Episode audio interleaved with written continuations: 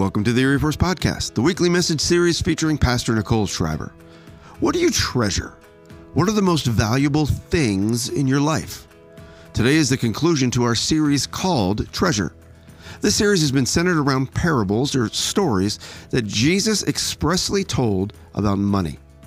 In the first week, Pastor Nicole shared about greed and how it isn't just about our money and our stuff, but it's our heart attitude towards our things that matters.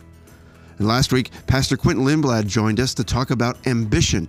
And he reminded us that ambition is good, but we need to use it towards doing good, not just getting things for ourselves. Today, Pastor Nicole is wrapping up this series by talking about generosity. How do we overcome our selfishness to be more generous? So let's discover that today and learn about the parable of the 10 minas. Here's Pastor Nicole. Ending our series today called Treasure. And in this three week series, we're looking at parables in the scripture that Jesus told about money.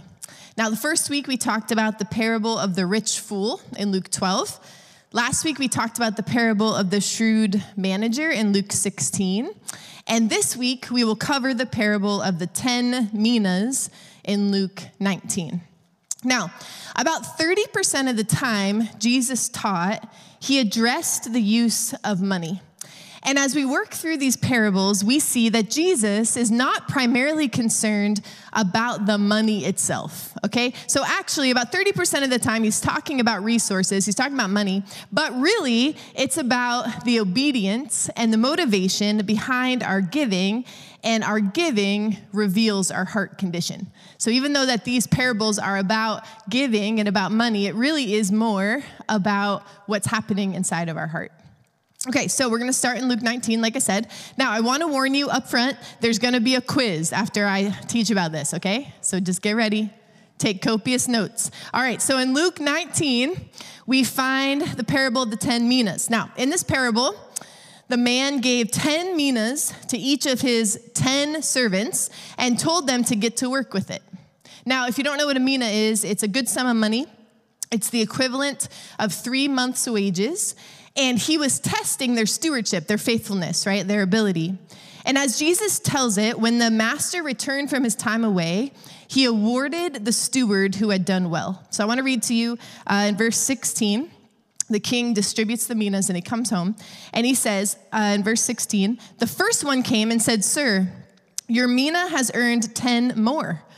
Well done, my good servant, his master replied. Because you have been trustworthy in a very small matter, take charge of 10 cities. So then the king uh, addresses another servant who did well, and then he comes to the servant who put the mina away and didn't do anything with it. And the servant the servant said, "Listen, I was afraid. I was afraid to invest it. I was afraid to use it because I was afraid I was going to lose it. I was afraid that I was going to not be able to do anything with it." And so he doesn't use it at all. But he does say, "But I kept this original 10 safe." And, and the, the king, the parable reads that the king says to him in Luke 19 24, then he said to those standing by, Take his mina away from him and give it to the one who has 10 minas. Sir, they said, he already has 10. And he replied, I tell you that to everyone who has, more will be given. But as for the one who has nothing, even what they have will be taken away.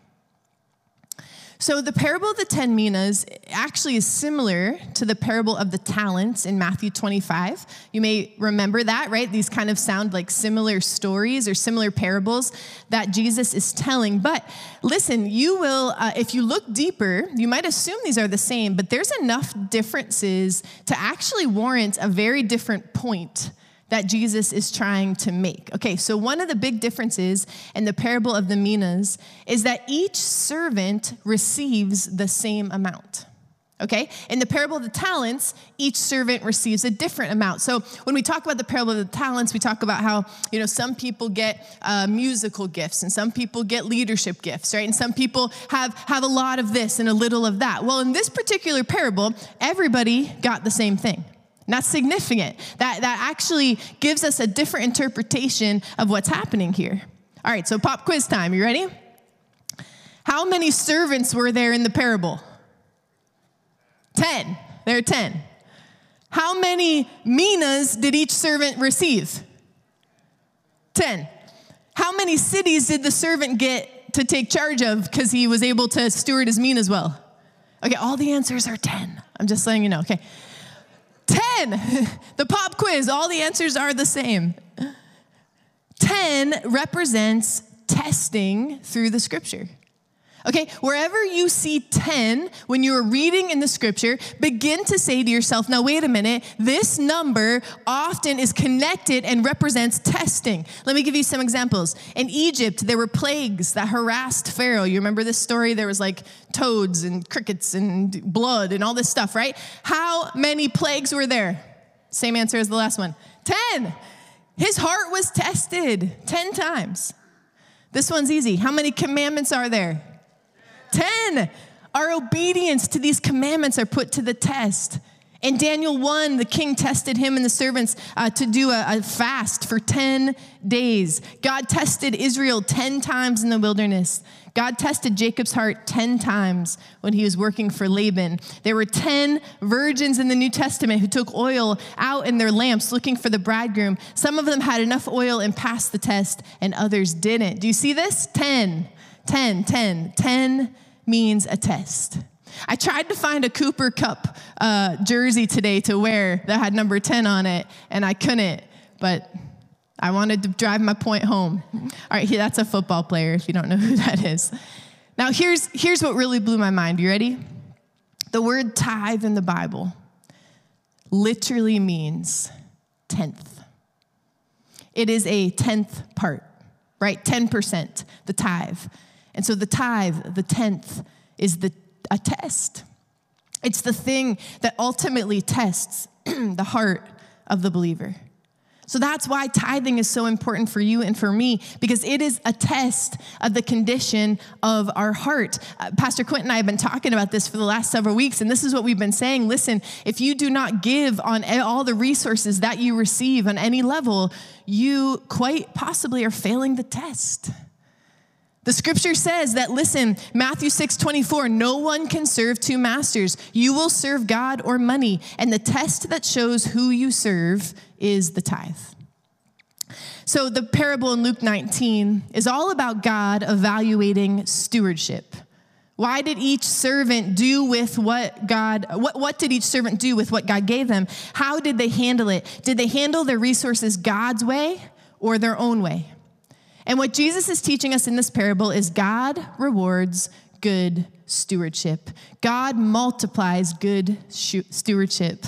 God does big things with small things. And not only will He reward you in the age to come, but now as well, He will reward you while you are stewarding what He gives you on earth. Okay, so I want to look in, in Luke 6, just a few chapters earlier.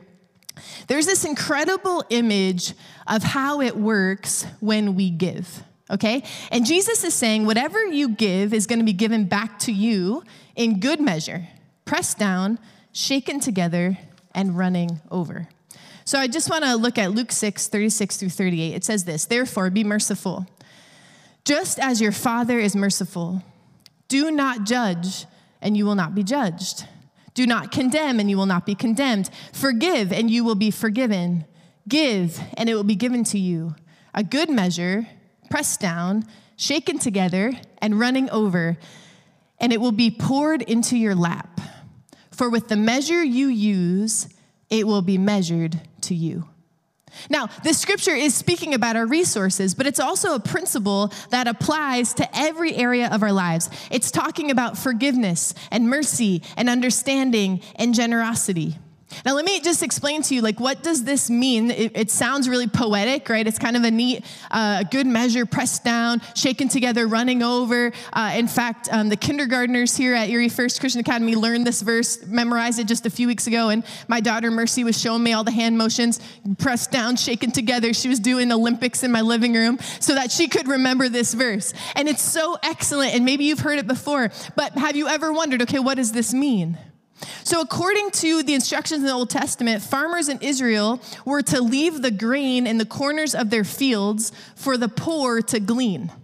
So, imagine this every year at harvest time, there's two sets of harvesters in the field. The primary harvesters in the middle of the field who are being paid to bring in the crop and the poor people in the corners who are harvesting the crop in order to feed themselves and feed their families.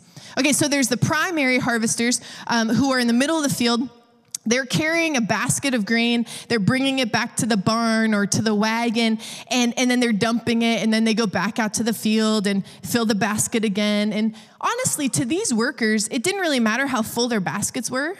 Um, in fact, they were being paid by the hour, so they didn't really care. They just needed to stay busy. They needed to work until they got the baskets uh, to the grain was in the barn. But this was not the case for the poor people working in the corners of the field. Uh, now, just imagine for a minute that field was probably nowhere near their home, so they had walked several miles to get there. Uh, they knew that they would only get one turn during this time of year. This was their shot. And so, whatever they could fill in their basket would be the amount of food that they would have for their families for this season. And so, the incentive for them really was life or death. They didn't want a partial measure, they didn't want a half measure, they wanted a full measure. They wanted everything they could possibly fit. And so when I was reading the scripture and thinking about it, uh, this is my modern day application.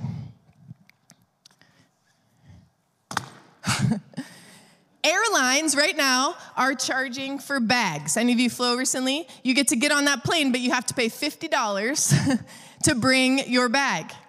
And so I travel a, a, little bit to different places. And, and when I am going, when I know this bag is going to cost me $50, you know what I do? This is like Tetris in here, okay? I roll up those, those t shirts. I'm like vacuum packing the air out of them, right? So I can bring all the shoes I need. to have an amen? Anybody out there? Okay, you need a lot of shoes, even though it's a three day trip. Cheryl knows what I'm talking about. All right, so I make sure that I get everything in here that I need because I don't want a half measure. I'm paying 50 $50 for this bag, right? I don't want a partly measure. I want a full measure of what I can take in this little bag. And so this is what it started thinking about for me is that those poor harvesters would have a basket and they would go out and get the grain and first they would compress it down. Like they would make sure that there was no extra space in their basket. And then they would say, okay, uh, I'll just put a little bit more, just, just a little bit more, and then I'll shake it, and I'll make sure there's no air pockets, you know, right? You want to, you can't make sure the air pockets aren't in there. And if you put the shoes inside the shoes, it, there's, that's like a pro tip if you want to write that one down. And so you make sure that you can get everything you need. And then they said, and not just, not just press down, not just shake in together to make sure I have everything, but then I want to make sure I have every possible thing that I need because I might change my mind about what I want to wear. And it is filling over. And so here's what uh, this, this scripture means is that, listen, you want to fill it up to a good measure, pressed down, shaken together, and yet still running over.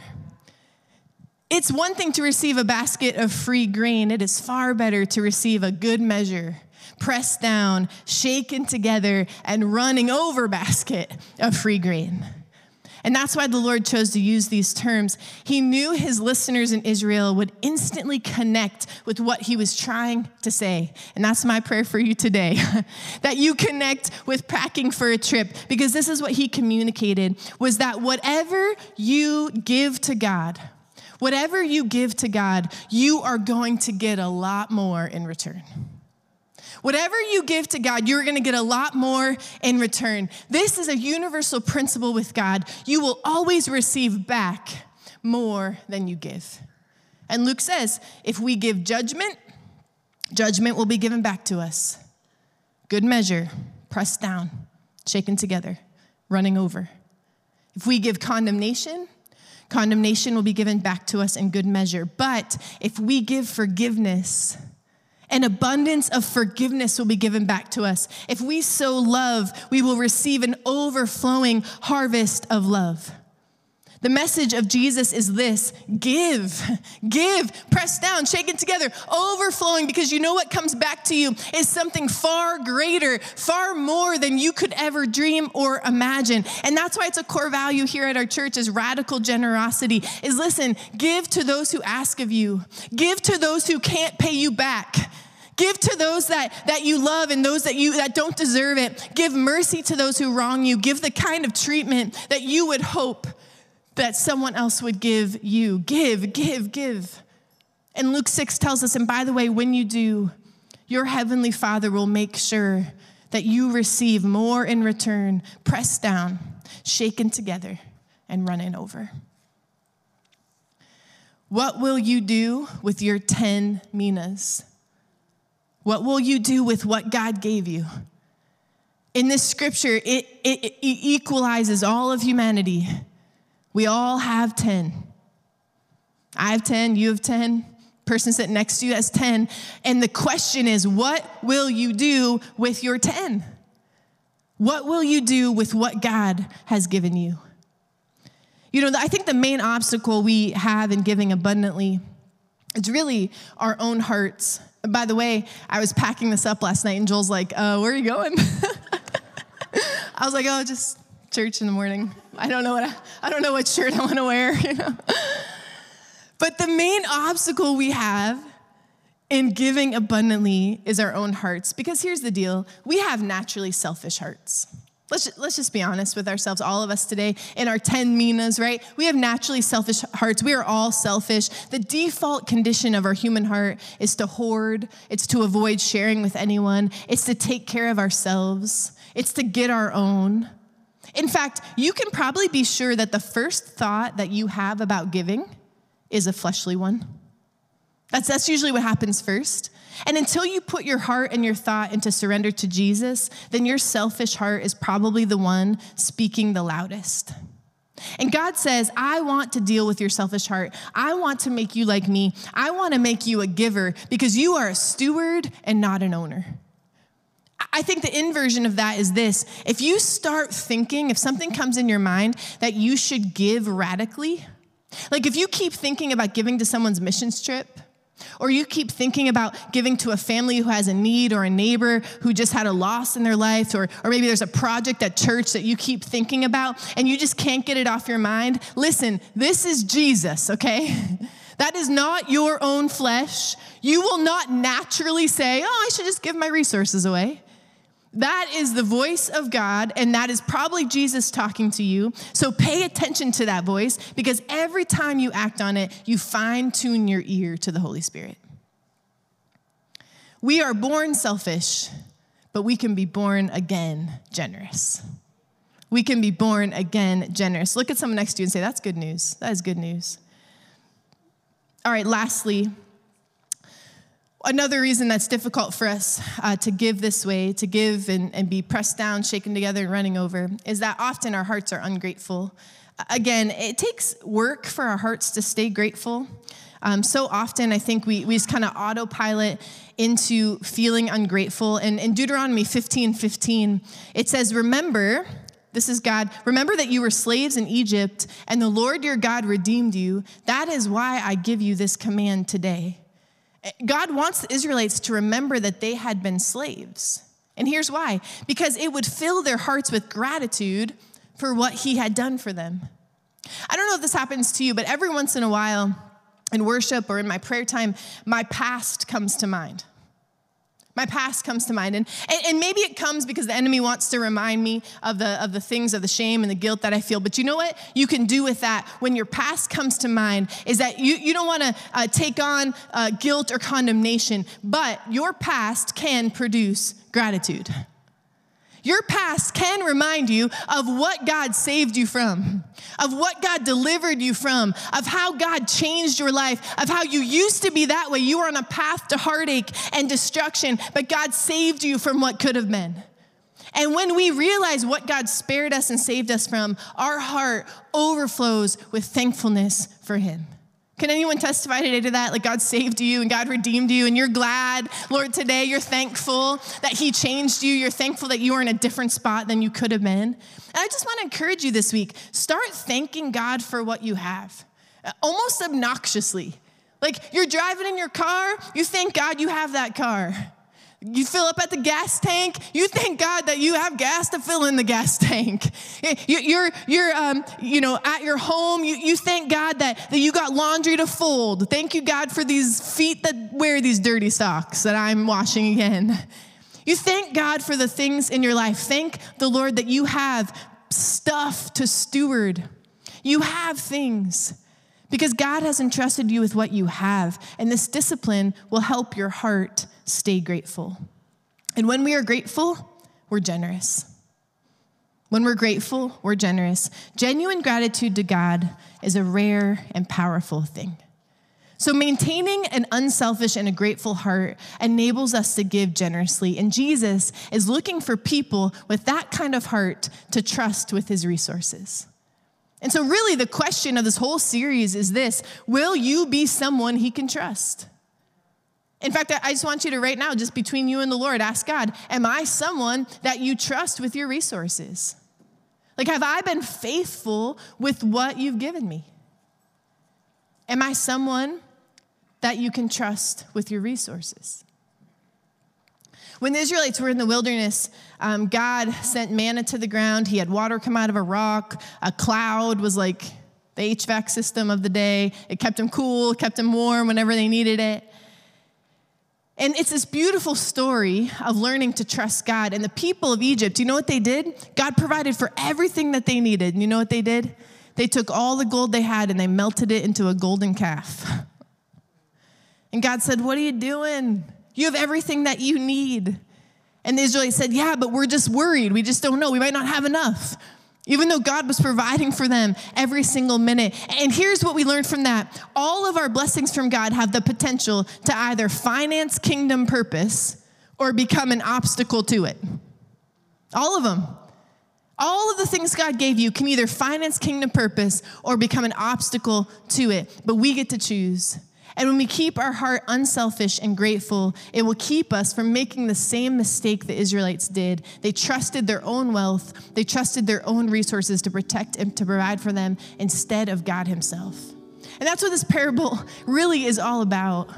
It, this idea that we all have life, we all have things, we all have the same uh, life to live, we have all the same time in the day. What will we do with it? What will we do with the 10 minas that God has given us? And listen, it is a test of our heart condition before God. It's a test. And I want to pass that test. And I want you to pass that test. And I want our church to pass that test. So here's how we're going to close this series today. Um, on these tables here to my right and to my left, and there's some in the middle as well, there's these uh, little index cards and there's some pens. And here's what I want you to do is just for a moment, I want you to think of two or three things that God has entrusted you to steward. Things you're in charge of, okay? Things that are your treasure. Maybe it's your income, maybe it's your tithe, your offering, your business, your house, your car, your time, your talents. Maybe it's little kids that you're raising right now. Maybe it's grandchildren anything God has brought to mind during this series, I want you to make it personalized to you. And then I want to ask you, uh, when you're ready, to go to one of those tables, write write them on your card. Write one per card. We can we, we can have enough for all of that. And I want you to come down and, um, and Pastor Daniel and Pastor Quint are going to be standing here by these bulletin boards. You guys can go ahead right now and stand there, and they'll help you, and you're going to pin it up there. And here's the idea you don't have to put your name on it, you don't have to identify who you are. But here's the idea is that collectively together, this action in the natural is going to signify a supernatural surrender. We're going to actually surrender what we have to the Lord because when we give, we always receive back more, pressed down, shaken together, and running over. So we don't have to be afraid. We don't have to be afraid to give anything to the Lord. In fact, everything He's given us, we can give back to Him in confidence that we believe that God will do even bigger and better things than what we can even imagine. So, would you stand? And I'm just going to ask you to go ahead now, fill out the cards with the things you treasure, post them on the board. It's, it's an action of the heart, it's an action of surrender.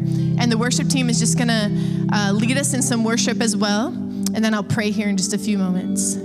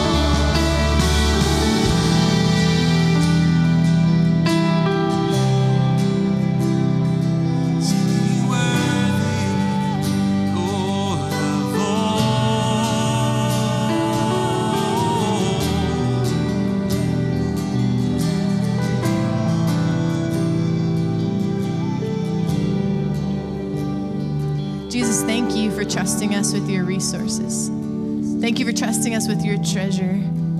We want to be in a position of surrender with our whole lives. And I pray we can give back to you everything you give us and that we will watch as you give back to us, pressed down, shaken together, and running over.